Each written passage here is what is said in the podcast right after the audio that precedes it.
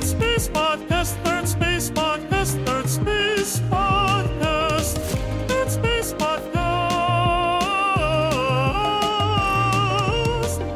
Hello and welcome to the Third Space Podcast, episode number 74 No Pain, No Game. That's a popular phrase, so fitting for a title. It's Super Tuesday, uh, the Tuesday either before or after the Super Bowl. Daniel and I discuss that famous football event that I'm definitely aware of, and then I lead Daniel on an adventure. A Valentine's Day themed adventure, sort of, an adventure in etymology. Uh, it's a recurring segment that we've done a number of times in the past where I try to have Daniel guess the etymological origin of certain words. And then lastly, Daniel brings up the topic of the pain gate theory of pain control. Uh, he's learning about that due to the rapidly approaching birth of his first child. Uh, this is a method of pain control that you can apparently use to lessen pain by essentially distracting your nervous system. Very interesting topic, one I had not heard of before, but we discuss the physiological and psychological implications of the theory. It was a fun conversation, and I hope you enjoy it.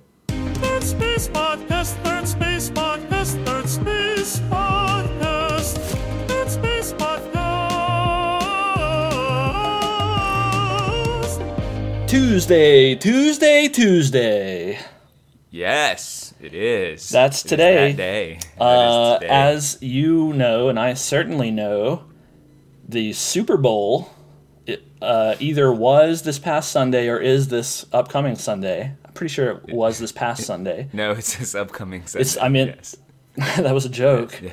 And it's Yeah. this upcoming Sun- really because I heard s my neighbors through my wall on Sunday, and I thought, oh, oh, it must be Super Bowl time. Do you know who's in it? I, uh, of course, I do.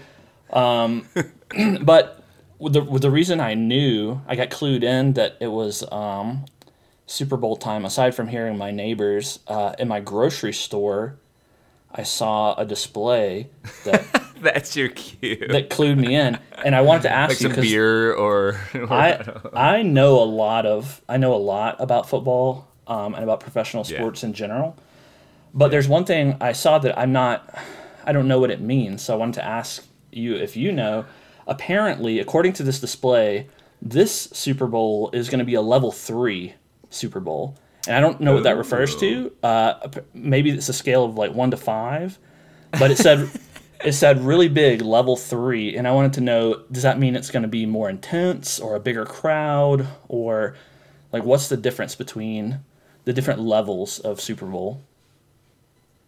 um, I do not know. and, God, that's and I'm- disappointing. It was just this really. I mean, that was it was almost all that was displayed was level three. So I figured it must be a gigantic deal. I LV, and then three, I'm three, thinking. Le- LV, I mean, it's obvious. and then three, the Roman Do you numeral. really not three. know? like, like I I don't know. Oh, wait. So is I'm it thinking. really saying level three, or is this a joke that I'm not getting that you're saying, or is it like definitely? Are you saying LV? L, it, LV, le- LV is a. I assume that stands for level, right? And then Oh, there's okay.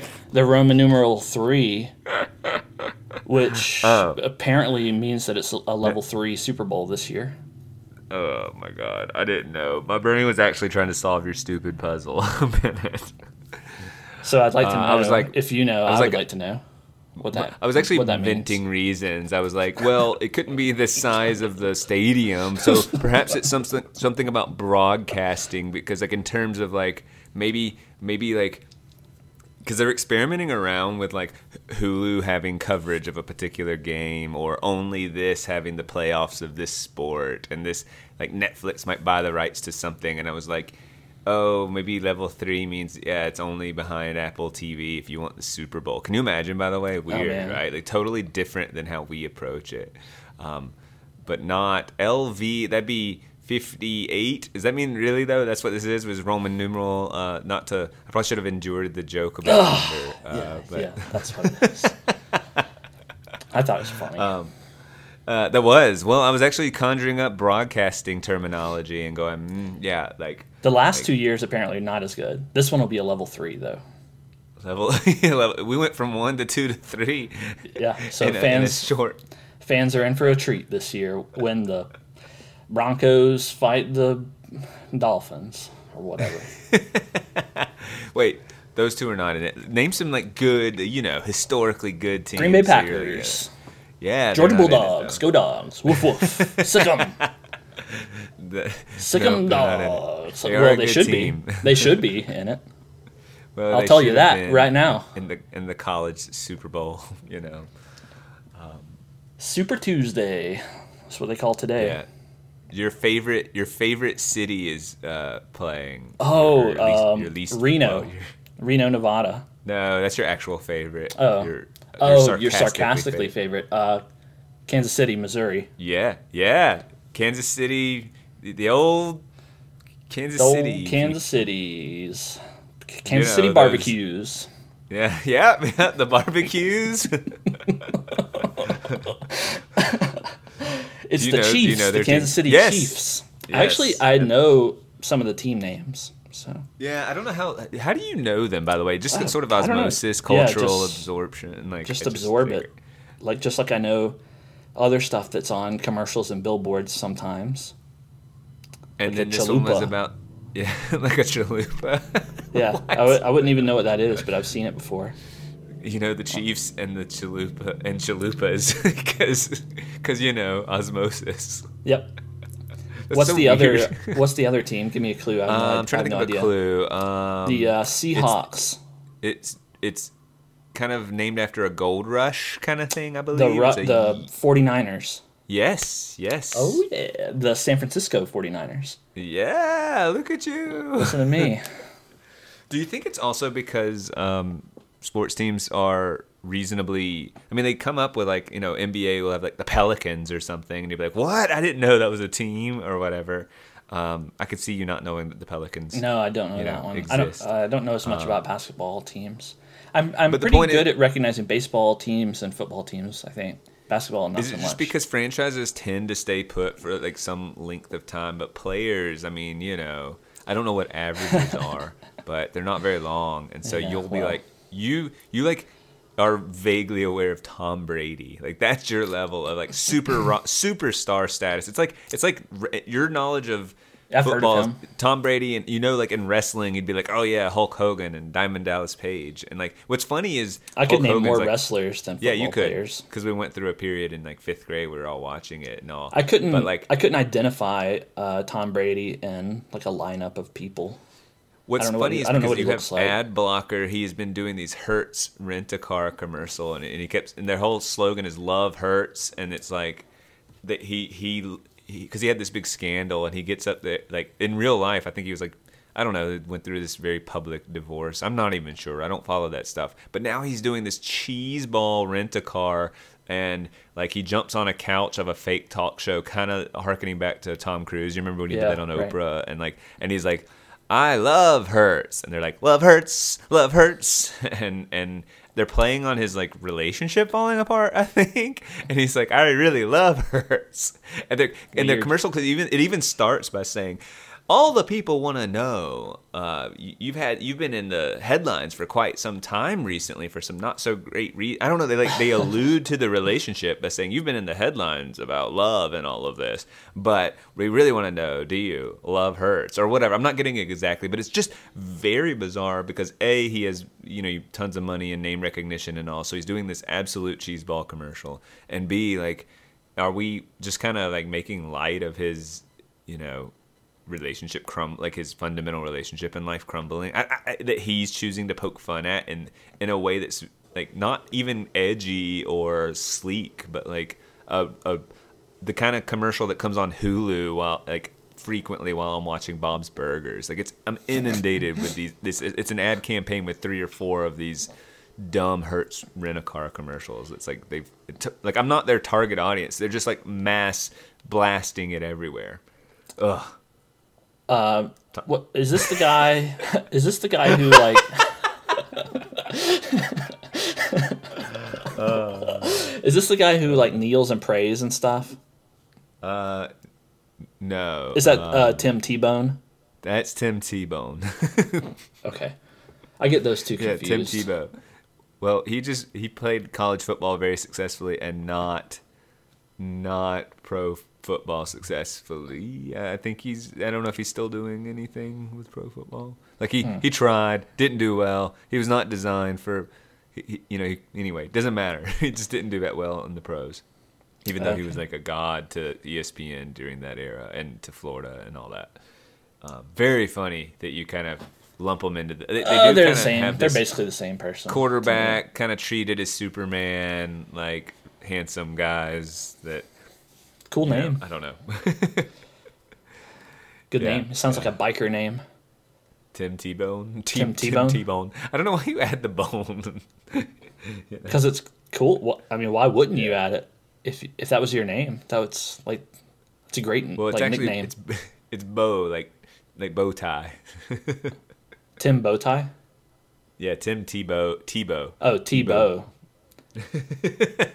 Yeah. That's disappointing.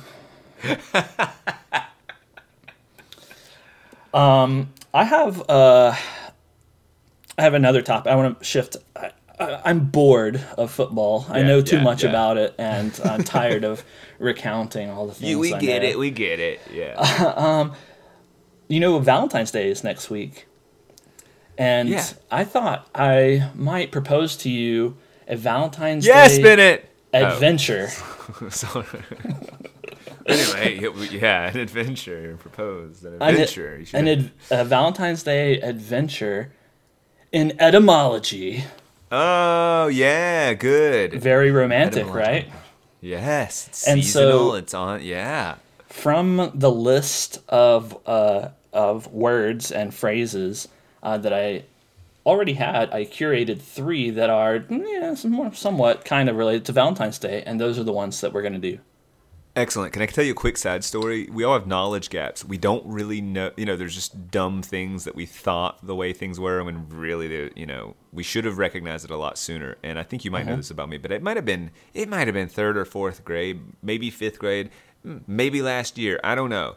Uh, I seriously don't know when it was younger, but I thought it was Valentine's Day, as in like Oh, the yeah. time of day. Uh, and I just, just it made sense. It's like the times for Valen or whatever. I don't know what Valen is. I'm a kid and I don't know lots of words. And Valen might mean love for all I know. And just Valen, the time of Valen, um, Valentine's Day. And, and and there's almost some resistance. I don't remember the moment it confronted me, but you probably had those like moments where you're like, no, no. Um, and and actually so so and, and then one one more quick thing i was working with a student on her paper recently and she had made notes to herself and she said um, she wanted to make a point and she wanted to time it back to the earlier point. and i said did you mean to write tie it back and she's like uh and i could tell this was a moment where Gotcha. yeah, she's in tenth grade, and she she just like just realized it's not like tie it back. You you can like to me, I've always thought of tying like you're you're looping it back. You're mm-hmm, these mm-hmm. these images of tying it and pulling it together. All the metaphor is all synchronous in my mind. So time it back through me, and I and I asked her, "Is this one of these times where you just realize that that?" And she goes, "Yeah," and I, and I really liked that. So, uh, and then she ke- she kept going on with the question, and I was just so stuck on it. I didn't listen to anything you just said. I was just thinking about tie it back versus time it back. Can you repeat your question? Um, so knowledge gaps. I'm ready for adventures in etymology.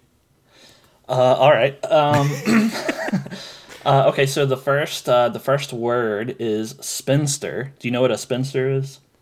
Uh, they kind of like take stories and narratives and twist them. The little spinster, like little uh, maybe someone who's Um, like a little little Have you ever weaselly. heard? Have you ever heard a, a woman referred to as a spinster?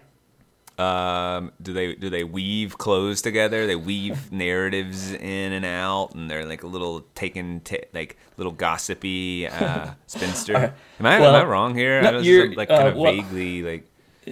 Maybe sort of I kind feel of. like I should know the word. You're Yeah, kind I- of making me a little embarrassed. Like No, I that's- that's all right. It's People would not- assume you know the word, but I- No, it's not a uh, it's not a super commonly used word anymore.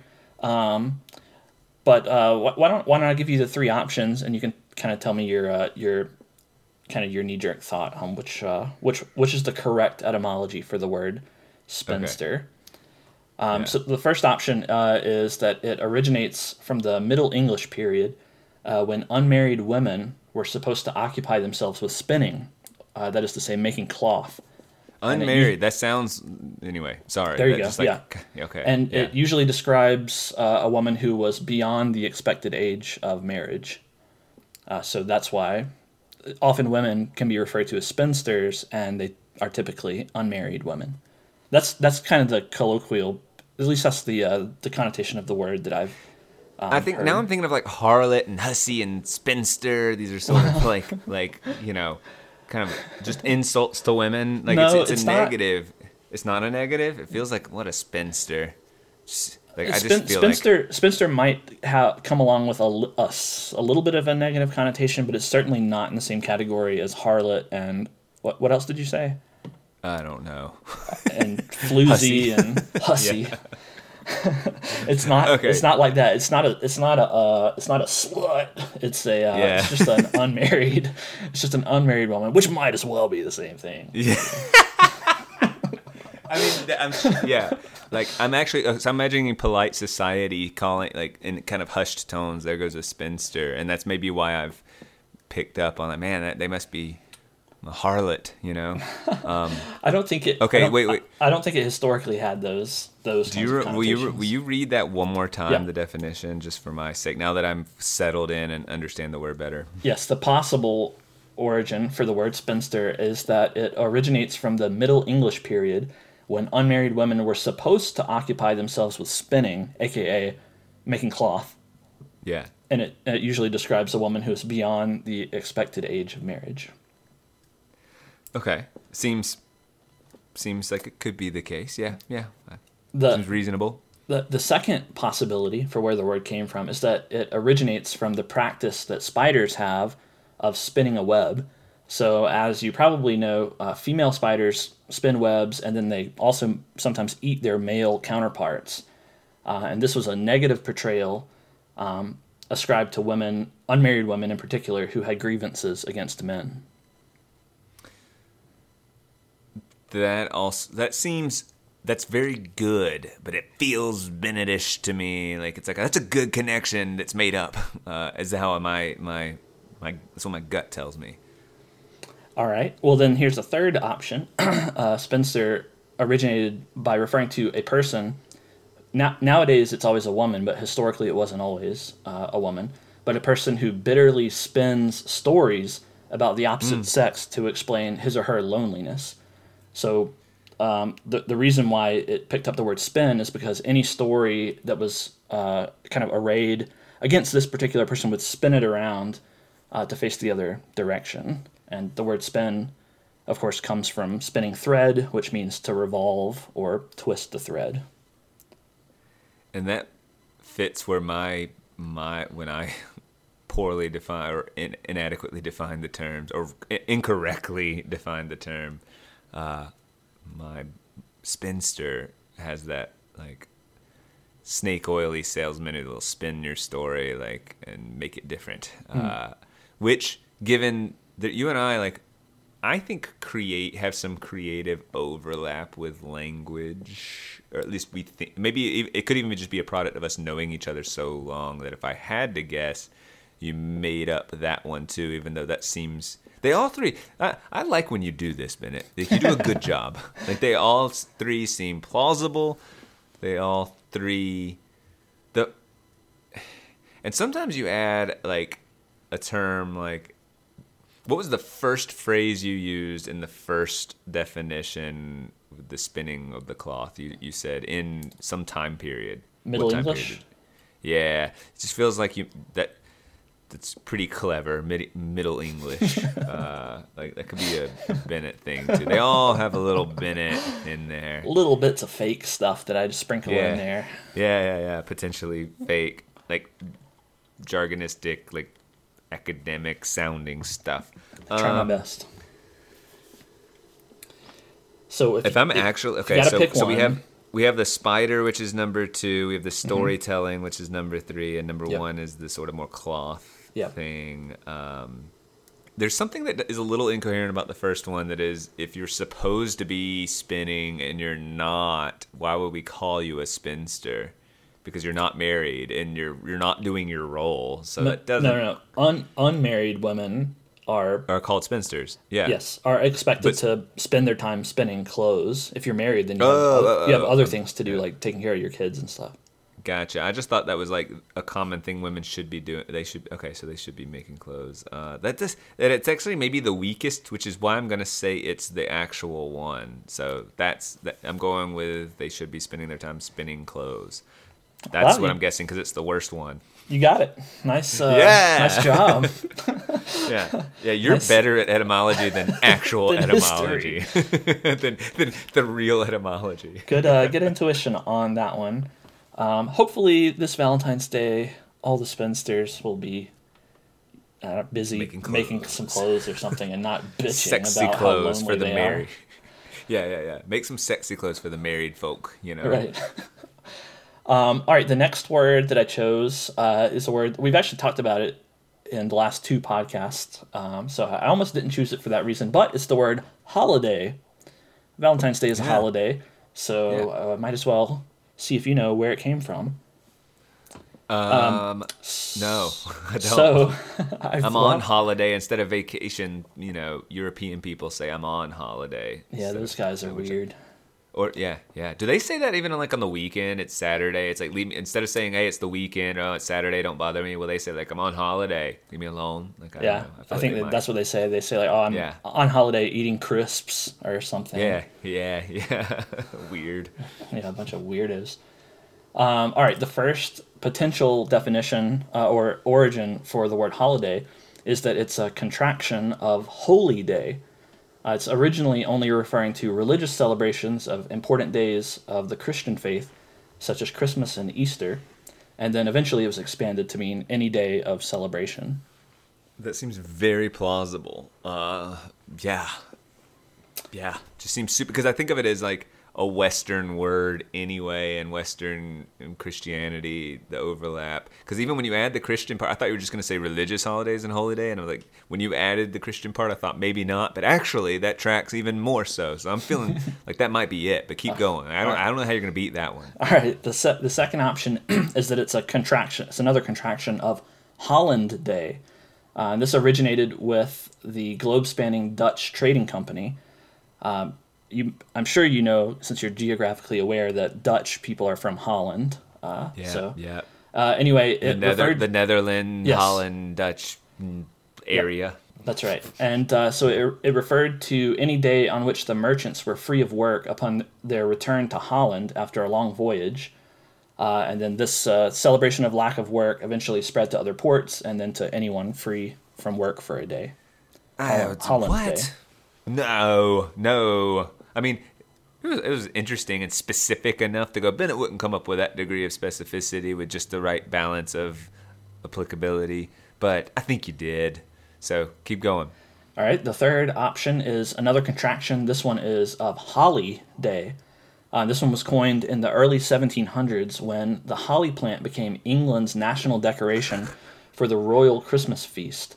Uh, and London was decked in holly. You've heard that um, Yeah, phrase in deck- Christmas songs. Deck the hollies. Deck the holly with Boughs hall- of Christmas. Boughs of halls. Yeah. The balls of Christmas. Deck the holly and balls of Christmas. That's how the lyrics go. yeah. Uh, people colloquially called the day of decoration Holly Day, and afterwards the name stuck to any day requiring special decoration, even when no holly Oh, that's was pretty good. I'll give, I'll give you that. That one's pretty good too. Um, and Holiday, you know, versus Holy Day. I'm gonna stick with my I, Holy Day. I don't know why we would shift from ho- Holiday, Holiday, Holiday, Holiday, Holiday, Holiday. Holiday, holiday, holiday. Yeah, we're there. It, it was the first one. I think it went from holiday to holiday. I do.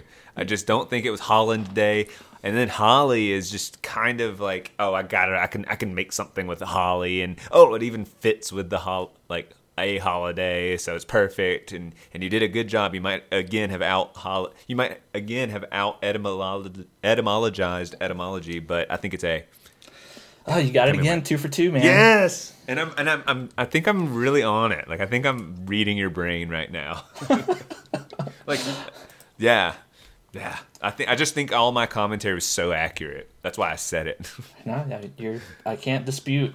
You're on it.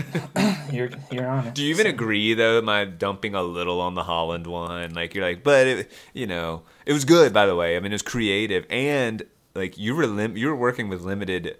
Uh, you had to. It was a good choice to say that this was a contraction, and then you you were limited in what you could play with, and you did a pretty good job.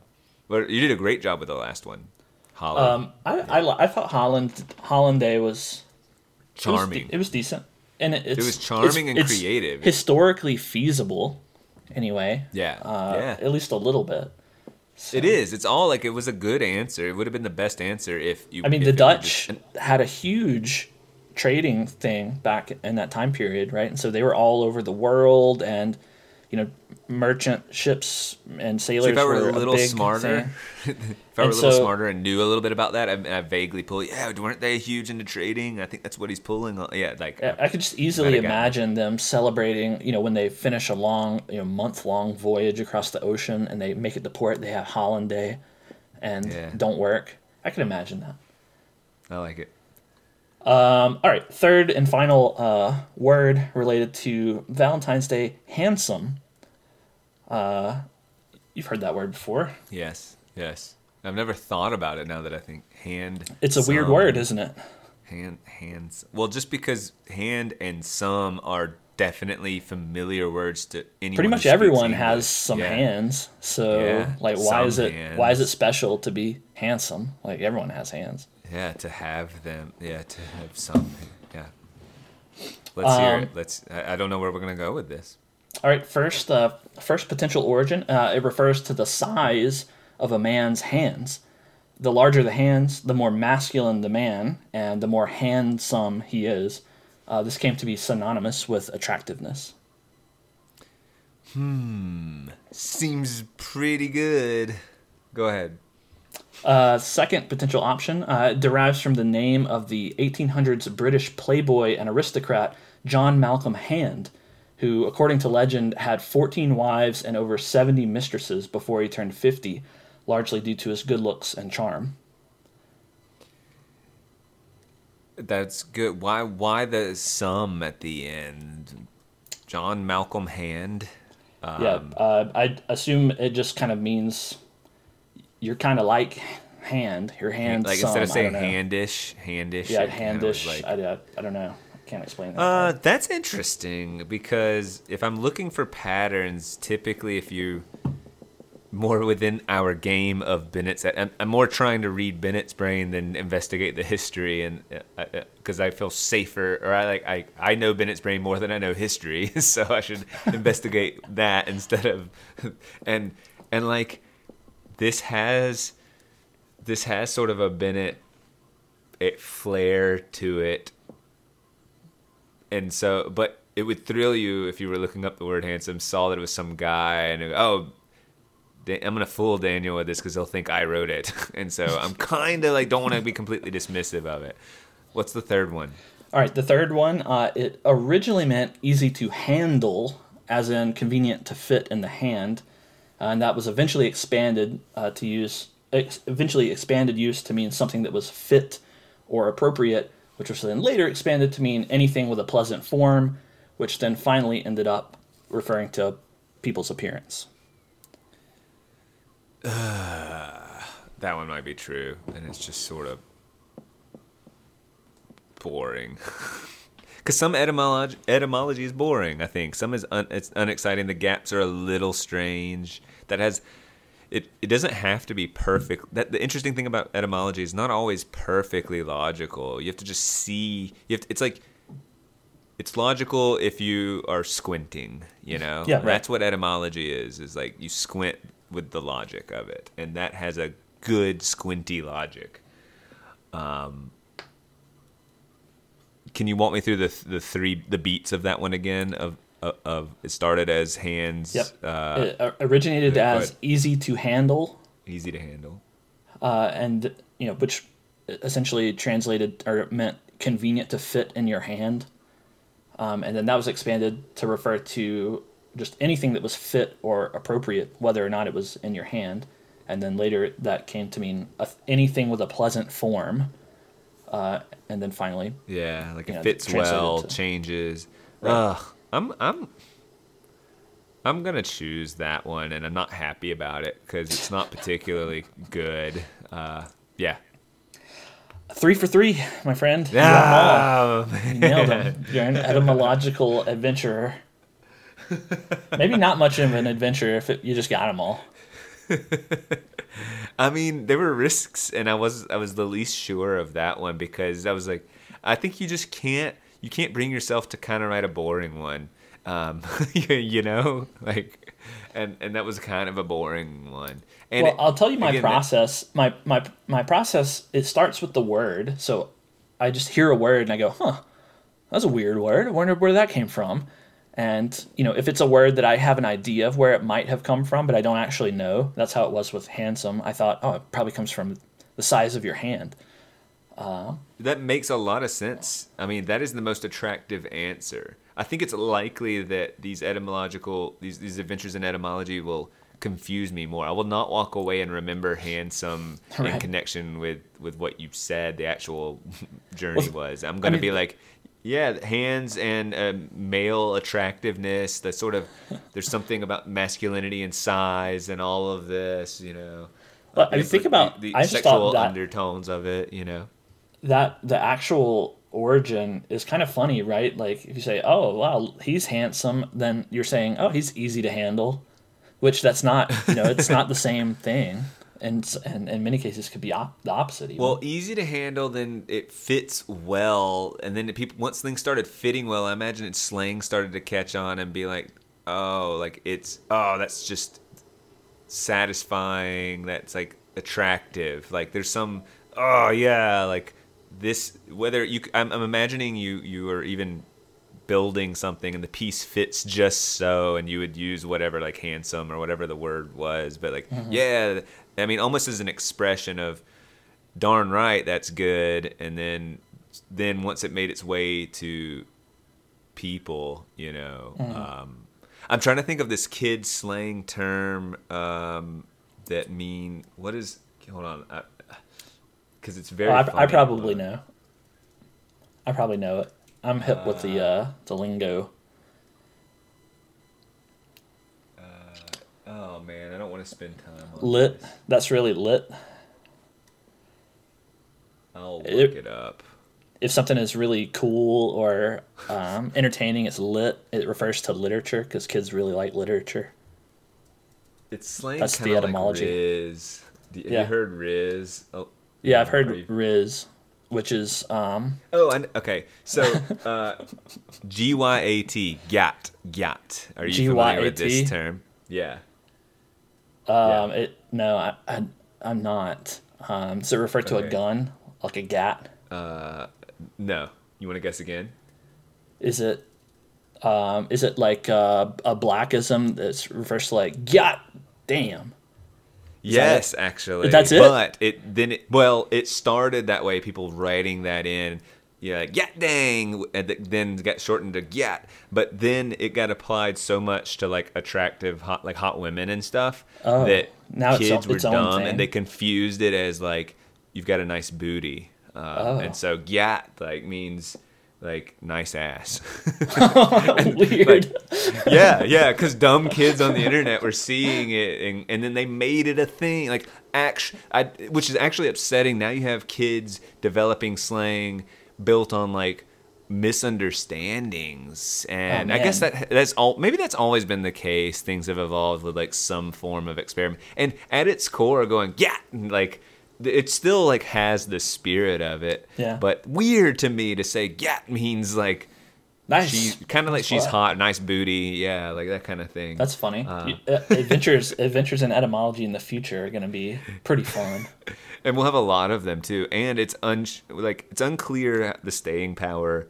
I mean, of something like, you know, Gyat, Gyat and Riz and stuff like that. Like, how long is that going to stay around? Mm.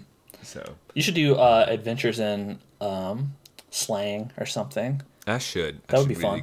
consider that because But I know I'm it all, so it that. wouldn't be that. It wouldn't be that good. I'm pretty.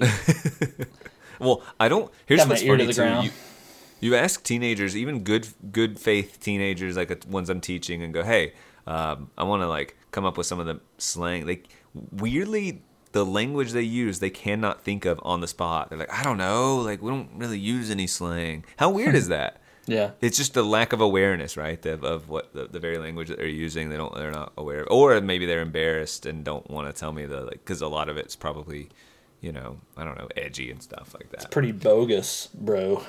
But Bruh. yeah, yeah, totally, totally, Totally. Dumb. Dumb. totally, totally.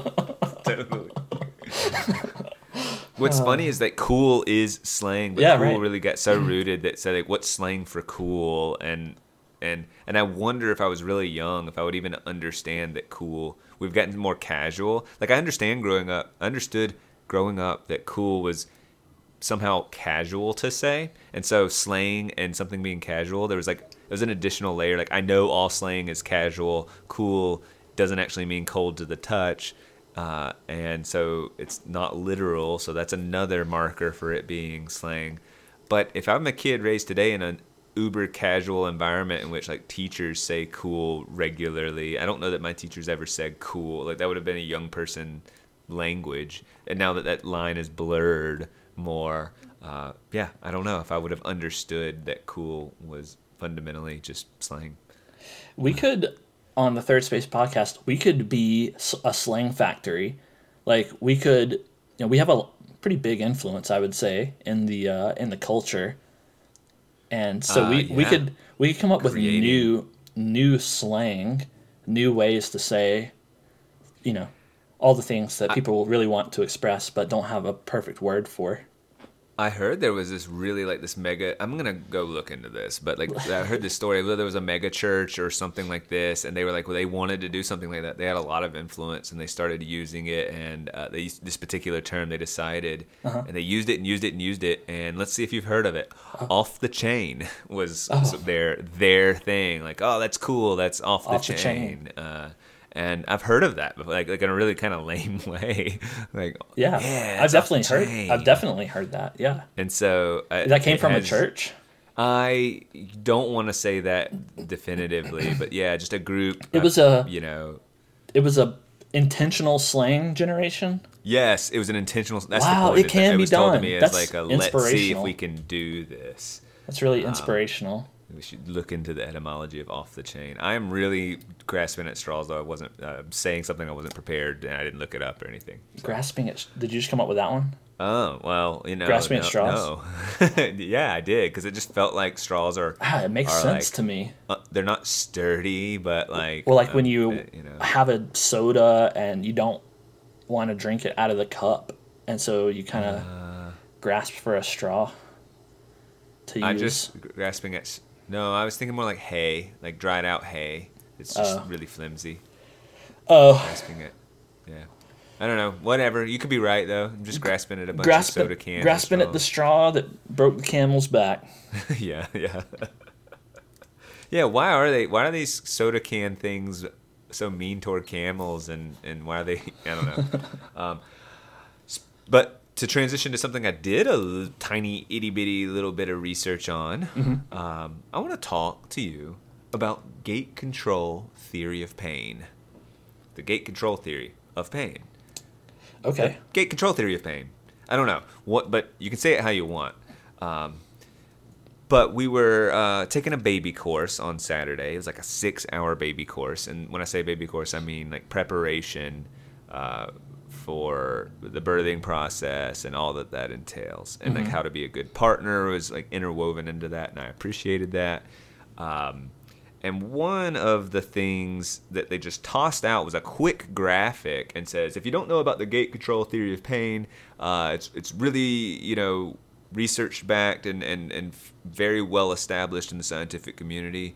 Um, but essentially, and this is how it was described to me, uh, was that it's like well, I mean, gate control. Look, at the- if you imagine your spinal cord as a gatekeeper, and the gate control theory of pain suggests that this gate can either let pain signals go through to your brain or block them. Uh, kind of like a bouncer at a club letting someone in or not. And so the idea though is that like since this spinal cord I guess is this gate control area, if you if they said things like if you while while she's in contractions, if you uh, massage her neck a little bit, or you and and positive encouragement, and you know maybe she's whatever chewing on ice chips, or there's just to just almost overstimulate with positivity, so that only that, that it actually doesn't allow as much pain to go through.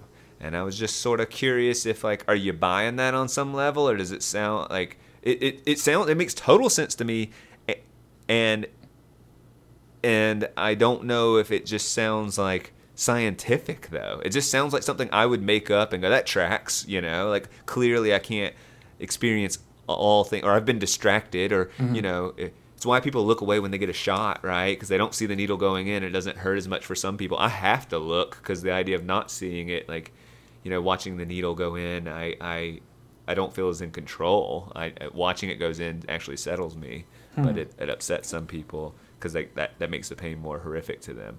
Um, what do you think? Are you buying this gate control theory? Uh, yeah, sure. I can. I mean, it sounds plausible to me. I mean, you know, there's two there's two kind of areas of it. I imagine, right? The physiological level, like how do you, how are your nerves actually uh, receiving the damage signal, uh, and then perpetuating that to your brain for, um, you know, for for processing. That that's one thing. That's a physiological thing, and then there's the psychological thing, which is how does your brain, which is receiving these signals, um, you know, how, how do you focus on them, or how is your attention affected by what signals your brain is receiving? So there's kind of a psychological and a physiological, and there's probably significant overlap uh, between the two. And I don't, you know, I did learn about some of the physiological stuff before. It, it's been a while, and I remember like afferent and efferent and myelin sheaths and all that good Oh, Bennett's jazz smart, guys. Bennett's really smart. Sodium and potassium action Ah. potentials you know all that good stuff Yeah, I know, I know, I know. Yeah. so i mean i guess just thinking like from my rudimentary understanding it kind of makes sense if you have a nerve and it's this ionic potential going down it which is how it kind of transmits information.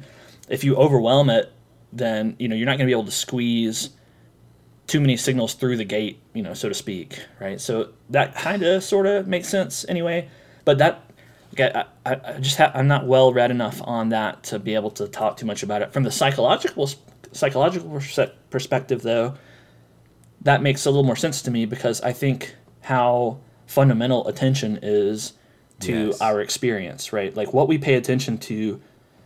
I mean, that's huge. We, we had a whole podcast a long time ago on attention, and it's super important. Uh, like it's where I actually buy into some mind over matter kind of stuff. Yeah. Um, yeah. Well, I was going to get into a little bit of mind over matter. But yeah, I mean, could you even argue that attention is who we are? Like, we are little more than our attention. Like, in terms of maybe I'm sounding too grand here, but like what we pay attention to, like, that's. I mean, what else are we than what we pay attention to? Like, I'm concentrating on you right now, and I've, you know, I'm paying, I decided to do that in our conversation, and like, Uh, I it mean, seems to go very, very deep. It's not just huge, but it is how we uh, experience. Yeah, it uh, well, is that- who we are, like or Well, how we I navigate.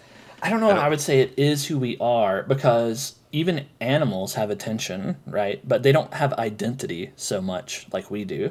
So I think that who we are, if you want to put it in those terms, it's like a combination of attention, memory, and consciousness, something like that. Uh, Because without memory, then we're always in the present and we can never establish Right, so an they're cre- identity. without Memories are created by attention, though, right? Because they had they're they're created. Yeah, maybe, that's- Like yeah. the, the building block would be attention to create memories. Yeah, sh- yeah, sure. I could I could go along with that. Okay. Without attention, nothing makes it in. You know, so Yes. yeah, Yes.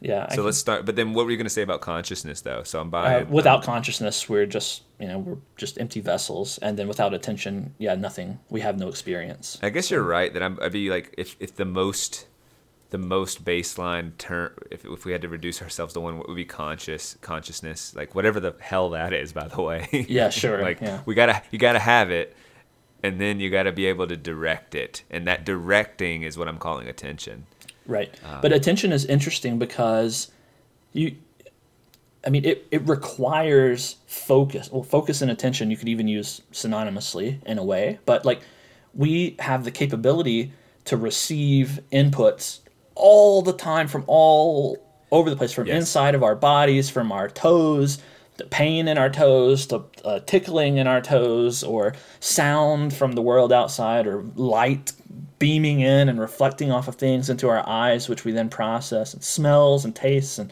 all of these signals that we're bombarded with our memories coming from inside of our brain in mysterious fashion, fashion that we still don't understand. All of that stuff competes for our attention at all times, and we, as conscious beings, have to choose a narrow slice of all of that rich data to, to focus on, to put our attention on, and that guides much of our behavior, especially our conscious behavior. So, yeah, super super important. And and you know when you think about pain, I mean, pain demands your attention. yes it's one of the most demanding sensations you can have it is i would even say Right. And I mean that's its that's its purpose. Like its its biological purpose is to say, "Oh, you're being damaged right now and you need to pay attention to this Pay and attention. fix it." Like that's the whole point. So, Um, so here's what I don't understand. Then, okay, well, like mm-hmm. I had this, I had this thought while you while we were talking about this. Is that like, okay? I have a field of vision, and I can, I think I think everything. My field of vision is capturing everything within it. You know, Yeah. uh, but I and I can see multiple things at once. Like I'm bombarded with, we'll call it nearly, not I shouldn't say nearly infinite. Uh, like right now in my field of vision, there might be uh, 400 items if I were to calculate each little granular item. Uh, Yeah. The coins in this, in, you know, on my desk, and the whatever. Let's call it 400 bits of, uh, of, of stimuli coming at me. You probably see I- in 1080p, Yeah. something like that. and of the 400 bits i can see consciously right now um, maybe 10 or 15 weirdly i mean i'm not looking at them but in my periphery i can just see but i can pay attention to well now we're getting down to one maybe maybe two. Like i'm aware the screen is lit microphones in front of me but i'm paying attention to you. And so what i want to know is that uh, I, I I kind of was operating under the belief that it's all it, it my the machine of my body my eyes are working and it's all getting in there and I but because I'm a finite being and not c- capable of processing the infinite that I mm-hmm, mm-hmm. that I direct it with attention so the what I'm confused about with the gate control theory of pain is they're suggesting it's more physio. Uh, that- that What I'm talking about is psychological. I can only pay attention to one, but it's all Yeah. getting in there. But I can only pay attention to one.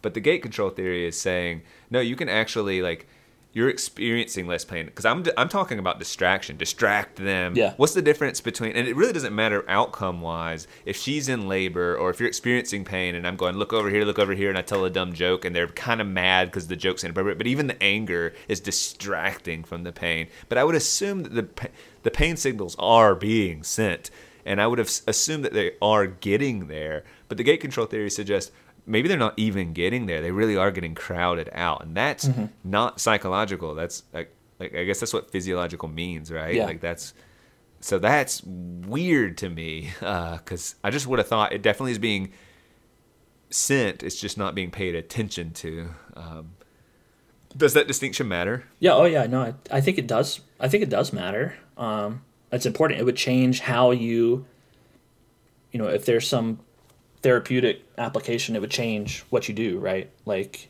if if it's uh, if it's all about the brain only, then it doesn't. It kind of doesn't matter where you perform your techniques, your distraction techniques or whatever. But if it's physiological, then you know if you want to if you want to kind of hush out foot pain, then you know all of your attention is going to be done somewhere between the foot and the brain, right? Or if it's a finger pain, then all of your attention is going to be paid somewhere between the arm and the brain on whatever that neural path is. Yeah.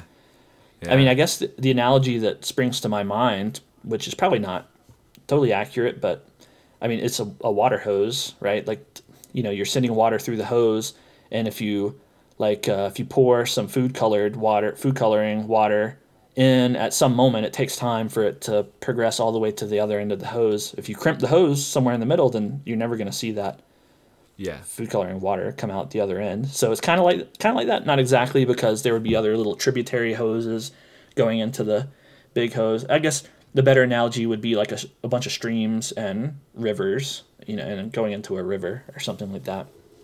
And the river leads up to the brain, kind of.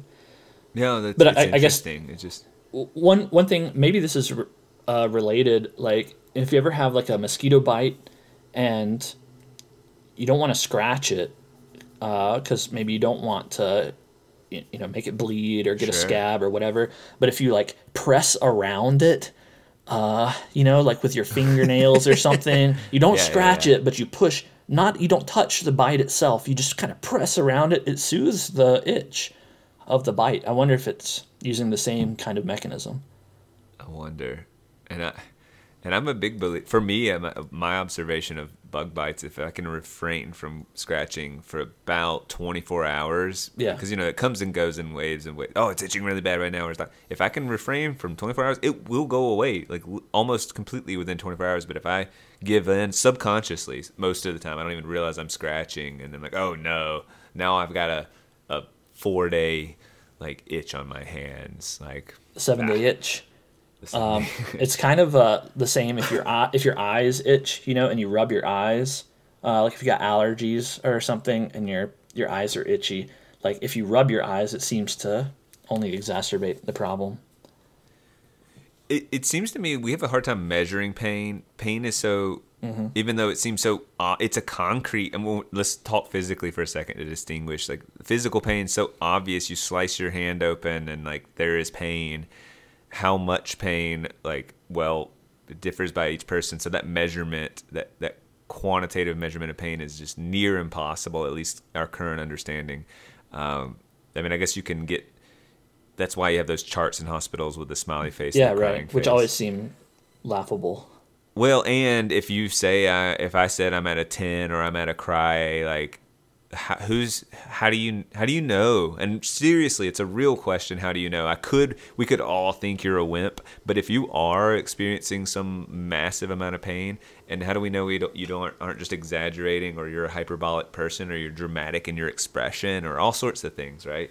Um, but but then you you complicate things even further to mental pain or or, or abstracted pain guilt Sure. or regret or these sorts of things and and that's i mean now we've just complicated infinitely and i don't even know where to begin. So with the gate control theory of pain can can we can we let's say we let's take it as true for a moment that it just it works. On a physiological level it works to intercept and the ho- the hose metaphor all of this really works because it's rooted physically. Mm-hmm. Can we can we talk about abstract pain non-physical pain and use the Can gate gate it? control theory yeah can you gate it that's not just what i said It's just pure distraction because distraction is different from this gate control right a little bit anyway in terms of methodology I don't Uh, know. Well, in terms of methodology, yes, but in terms of concept, not really. Like, if you think about our brain, our attention, our attention is the vessel through which experience happens, and our nerves are the vessel through which pain signals happen. If you if you clog up the nerves and with a bunch of other stuff, right, then you're not gonna. The pain is gonna get crowded out. If you clog up our attention with other stuff, then perhaps the pain, um, even even though it's not physically uh, derived, might get blocked out. I mean, that kind of rings true, right? Like if you've ever been in a bad mood, or you know, sad about something, or angry about something, or anxious, then distracting yourself does work. Um, yeah you know, if you can mind off of it kind of thing yeah. Exactly. If you can break through, and it's you know, if you can break through that focus, if you can actually manage to shift your attention to something else, then then it works. The old gender stereotype is that okay if there's a breakup let's say you went through a breakup and Mm-hmm. i'd say bennett let's go to the strip club because we're guys and i'm going to distract you uh, or, or you know let's go hang out and watch uh, super bowl level three or whatever. It's just like we're going to go do something and the, the, the gender stereotype of the girls is let's lean in and talk about it and have a you know men suck or or you know you know dating sucks and like really lean in both seem appropriate to me. And i guess that's the pain management is not like gate control is not saying we're the only methodology of pain management ever. So i guess i guess i guess i'm kind of making the point i don't know like like where does gate control theory and gender stereo or gender behaviors come in? It would be my question. Well, of the two stereotypical behaviors that you said, it seems like the the male behavior sounds more like gate control. It sounds like distraction, right? It sounds Yes, like yes. taking taking your focus away from uh, the the problem. Um, whereas the other one, you know, the talk, talking about it, that sounds like something else, a different a different strategy. Yeah, and, and it also just sounds it sounds to me also like you know, totally separate from gate control theory. It sounds like you know one is a, a more short term um, strategy and one is a more long term strategy. I guess I guess pain management is short term. Distract your do what you can to survive this pain that's demanding to be felt in the moment, and then the long term strategy is problem solving. Yeah. uh, and which is what the women's approach seems to be more geared toward. Is like let's investigate it, let's unpack it, let's talk about the ending of the relationship and process. Yeah, Yeah. right.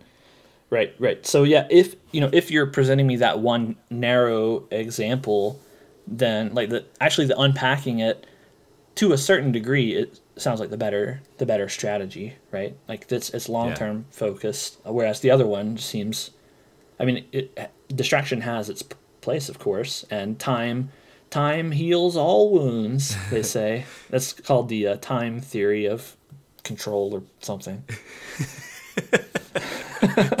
Time control. Time theory. control theory is what they call that. Well, well, can we apply? Is there any reason? Let's let's talk about pregnancy or pain or whatever that you would actually want to like embrace the the problem like like be don't don't take any pain numbing don't distract yourself really lean into it this is an important moment in your life is there any validity into let's investigate it the same way for abstract pain and looking at problems that are in your life and you know exploring your demons it seems like yeah confronting that and not avoiding that is the best thing. I mean maybe a temporary distraction a night out with the friends you know great. But like you need to face that demon.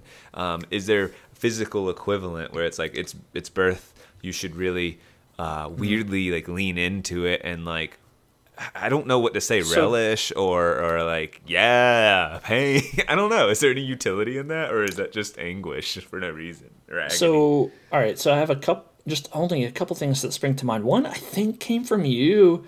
Um, didn't you tell me in your all of your birth research stuff that like if you get an epidural, if a woman gets an epidural, then she's actually more likely to tear or you know be be injured during the um, the the birthing process. Whereas Yes, if you yes. don't get an epidural and you can feel the pain, then I guess maybe you're a little bit more. Ten- you're not as uh, vigorous with your birthing, uh, and you know you don't injure yourself yes, as you can read your. You're more in tune with your body than when you're numb. Is the is the Yeah. idea behind this? I know the hospitals have really they pushed or they are they are more than happy to do epidural, so they try to downplay. I mean, they try to realistically say here are the drawbacks. well, that's but- big epidural for you. Yeah, big epidural. Um, I did. I do feel like they were downplaying the risks because it seems to me that lots of women, or maybe I don't actually don't know the percentage, but they just wanted it to seem like this is a normal routine thing, and here you go. Let's dispel some myths, and we're seemed very by dispelling all the myths. They were like pro, but. I don't care what you say, and there are arguments out there about like, yeah, being more in tune, uh, yeah, allows you to physically navigate with the caution that your body like you're you're all in harmony with your you know it's sending signals to you and you're reading them and that's not inherently a bad thing. Even though it's not enjoyable it's like I'm reading my signals loud and clear and know where to steer clear and yeah yeah yeah. I also like- heard another thing came to mind, but so there's there's that thought about the epidural. There's another which is like maybe in like a very traumatic near death experience, the pain keeps it grips your attention and keeps you conscious. Whereas if you were, you know, if you were not like if you're numb, you might drift off into um, unconsciousness and then die. But if you were like in strong pain, that would, you know, it would fire your, uh, you know, your adrenaline, and you would just be all amped up in order to get out yeah. of danger or something. Maybe That makes and then- sense too. and then the other thing that came to mind is that, you know, our stress response, human stress response, um, is tied to our ability to uh, to make memories in a way, and there's a there's a learning aspect to it where if you actually sidestep the stress, if you sidestep like their cortisol response and all that stuff, then you actually don't completely form uh, lasting emotional memories for the, for those particular events. So maybe there's some meta level where you know if you kind of take the cheap way out and you skip over the pain, then you're actually not you're not going to be able to emotionally resonate with that memory to the same degree that you would have otherwise. Interesting. Yeah. But that's kind of that's all that comes to mind, like on the physical level. Like, no, there may be another kind of meta psychological level where you might want to experience the pain so that you know, oh, I shouldn't do the series of actions that led to this pain. Like, you know, I shouldn't do that again. when when I studied abroad in New Zealand, and I tell this story to my students basically every year about skydiving and going up in the plane, and I tell a long-winded story, but um, I I say this as a part of the story, but I, it's true. I at the time anyway, I peaked on fear. I and it was this interesting revelation of I can't get more scared. Is that even true? I don't know. I'm sure if my life were actually, if I were in the, the basement of a killer and I'm tied up, it would have been a different type of fear. But for this particular thrill seeking fear, there was some reality acceptance of I may, you know, this there's a degree of danger and I could die. I don't think I will, by the way, or else I would just not do it. But like I, I had this very powerful moment of I, my body, I'm freaking out, and then I peaked, and that was a curiously rewarding experience of going, well, back to the we are finite beings, we are limited in our capacity to mm-hmm. feel and experience, and I and to explore the outer barriers of that is that's kind of oddly neat. I don't mean to say I want No, no, we no. should all like like be pain endure Well, pain uh, and see what our limits are, but like you know, there's something to be said for that. I, I mean, it's. I think it's good to kind of push and find out where the boundaries are because now you have the perspective to compare, right? Like if you're, if you have a, a meeting with your boss, or you have some angry parents, or Third Eye Blind breaks up, or any of these really scary eventualities that could happen, like you know where on the scale they go from from zero to skydiving, you know. yeah, no, I, third eye blind. Don't even joke, man. Don't even joke. I'm just trying to present scary, scary things. Very scary thought. So, yeah, yeah. Well, yeah, knowing, I mean, we should be adventurous and exploratory. It's what it means to live. And so, exploring boundaries is what, I mean, have you even heard having children? And I like the description of they are boundary testers. That's what it means to be a kid. And it's actually maybe what it means to be a, a human being. Uh, to Now get out that's there. deep. That's worth a micro poem. I bet Third Eye Blind has a song about that for sure. Well, what's the what like kids are trying to find their way in this big Crazy rock around the sun, third blue- oyster from the you know? sun. They're trying to find their way. So are we, and we're finding boundaries. And like they're and some are self-imposed. The thing is, when we're adults, we can kind of understand our boundaries better and learn quicker and all of that. But like because they might be personal boundaries of ooh I don't want to mess with that. Like the better I can at setting my own boundaries instead of letting the world set them for me, the better. Like that's actually Yeah. what it means to be uh, mature. Maybe is that I'm not. I, I'll set the boundaries before the world does because the world's a lot less gentle. Um, Yeah. and that's what good parenting is too. I guess is to let them explore, but don't you know like that have, set boundaries before the world does because the world will yeah it can be vicious. Um, mm. There's also the the component of I mean your self set boundaries could be wrong, in fact often are wrong and people that's why people push their boundaries or go beyond their limits or Well, I have a silly, I have a silly example for you, really quick. My Okay. my English team threw a, a baby shower for us on on Sunday, and um, a couple of things. It was so sweet that they did it. I loved it. I was really excited that, that they wanted to do this. How thoughtful for me and Danielle, like how thoughtful of them for us.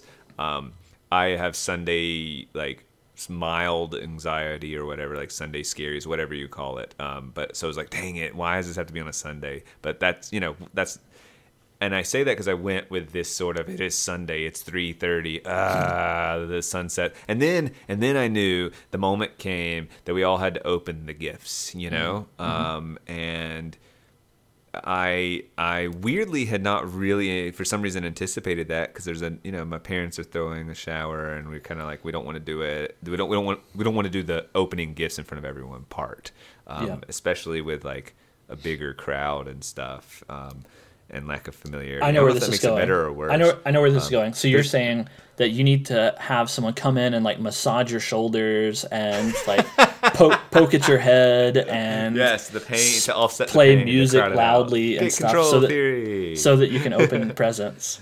The gift Uh, control the- theory. this the gift control theory.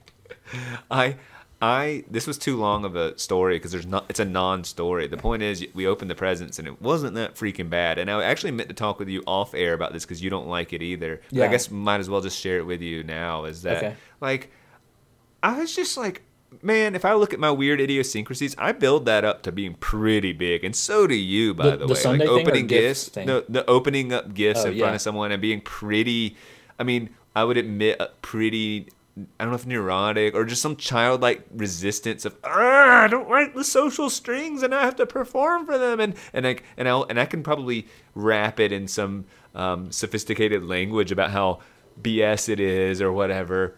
But at the end of the day, I've made this kind of monster out of it. I've, I've given it power, this this this resistance to it, and it's like I felt a little silly. I opened it up. It was not hard. I opened the gifts. I made a joke about being awkward. I made a joke at the end. Okay, now y'all don't quit looking at us. Like now that all the gifts are open, I made some joke like that. Yeah. Or I said, "How am I supposed to do this?" And I awkwardly like because they all got me books because that was the theme. They all got us kid books, and, and we're English teachers, great. So I'm holding up the book to everyone to see. Is A this how you do it? Almost differently like- sized dictionaries. yep, yep. a one was A, one was B, one was Right. C. You know, um, and and it was not hard, Bennett, and it wasn't that bad, and it was just pretty normal. And I thought, I thought to myself, like, why am I like, I'm pretty well rounded and even, and then I, and then I have these areas that are like I'm anxious about specifically opening gifts in front of someone or other and they're all actually pretty dumb and not that hard to overcome. And i just thought to myself if i overcome some of these dumb hang-ups mm-hmm. i'll be even more ground like i think i'm mentally pretty stable. I mean i get sad or you know i have ups and downs like anyone but like i'm pretty stable. And then i have weird idiosyncrasies that i kind of feed and i it's like why don't i just not do that? This is a dumb it, No, it felt revelatory to me because it was an experience i had. Sure, sure. but like like and it sounds not that interesting to say oh face your fears you'll be better for it. But i am saying that. It was like this dumb little moment. I'm like why am i building these moments up? Like we should just open even when my parents throw it we should just open them and if it makes people a little happier and like it's not my favorite thing to do uh, we should just do it. Because i mock people that say like oh i can't handle hospitals. Like like or you know I, I mean i really have known people growing up that wouldn't see their parents in a hospital because it just freak quote freaked them out too bad. And i thought less of them. I'm like you're weak. No one loves hospitals. Hospitals are where people are go to be sick or die or whatever. Like get the heck over it. Like Yeah. this is they people need you. So so i have to kind of turn that lens to me and go i'm freaking out about open up some gifts in front of people. Like just get over it man. Um, Yeah. and so that was good that was big for me Good, good for you. Congrats. Uh, yeah uh, yeah, I mean, no, I, I get where you're coming from, and like I, you know, we've talked about the gift giving before, and yeah, I'm not a fan either, and I used to be much more not a fan um, of it, but Yeah. I've always done it. Like Yeah. Just you just have to a little and do it, and then as I've gotten older and more tired and less willing, less willing to put on a show. Like I just don't I don't put on a show. Like you know, it, if you're giving me a gift, I'll open the gift. If I like the gift, I'll say thanks.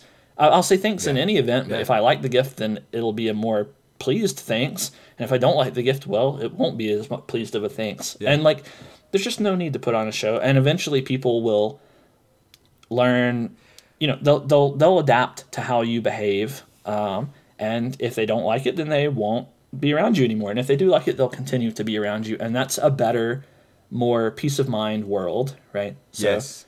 it's a harmonious the- world that way. Another way of saying that is I used to resent the show that we're speaking of. I don't want to put on a show. I'm not going to do it, and I would just kind of not do it. But instead, if I could understand that there are moments in life that you're going to be in the show, like life happens, and some of those moments are show moments. But that doesn't mean I got to be the best performer. Like, and that was what was happening is as a perform. Like, what I was really saying is, oh my gosh, this is weird because I don't know how to be the perfect performer, and because I don't know how to be the perfect performer, I'm frustrated that there's even even a show. But like I can't avoid all the moments in life that involve some showmanship, and and I just have to be like what you said. It's the same way of saying what you said. Is that like yeah, I'll find myself in that situation. The show must go on, Show I guess. on. And and you're just not going to be the performer that they necessarily want. And like, but if they know you well, they'll be like, Yeah. that's that's just Bennett or whatever. And like that,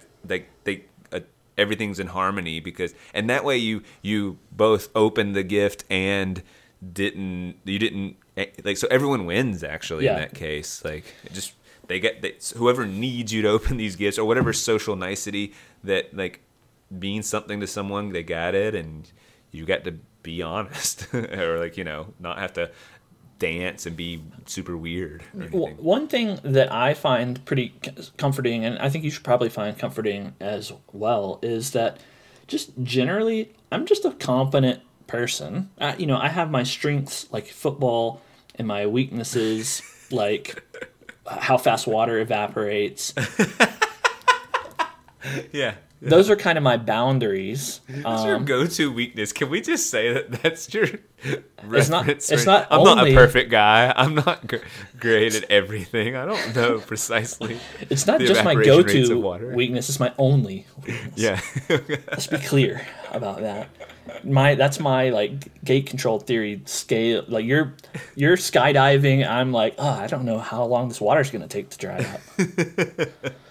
um, but but what I was gonna say is like, yeah, I'm just a generally competent dude, and so you know, any generally competent dude should be able to open some presents or you know do whatever mildly unpleasant social interaction and just get through it. You don't have to excel yet, like you said. You don't have to be a showman, but like you're gonna you're just gonna accomplish it. I can go to a hospital, like I can just do. I can go to a funeral, like just suck it up and do it. Any competent person can.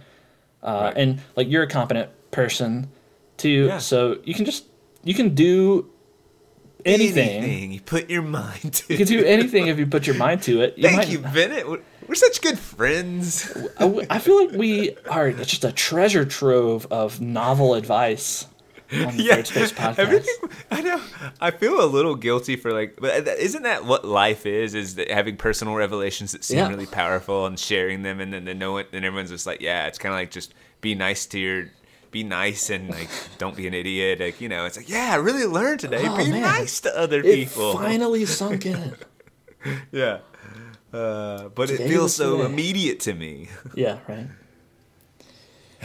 Okay, well that's enough. That is enough. I say. Right. Uh, I say goodbye. Uh, goodbye. Do do do do do do.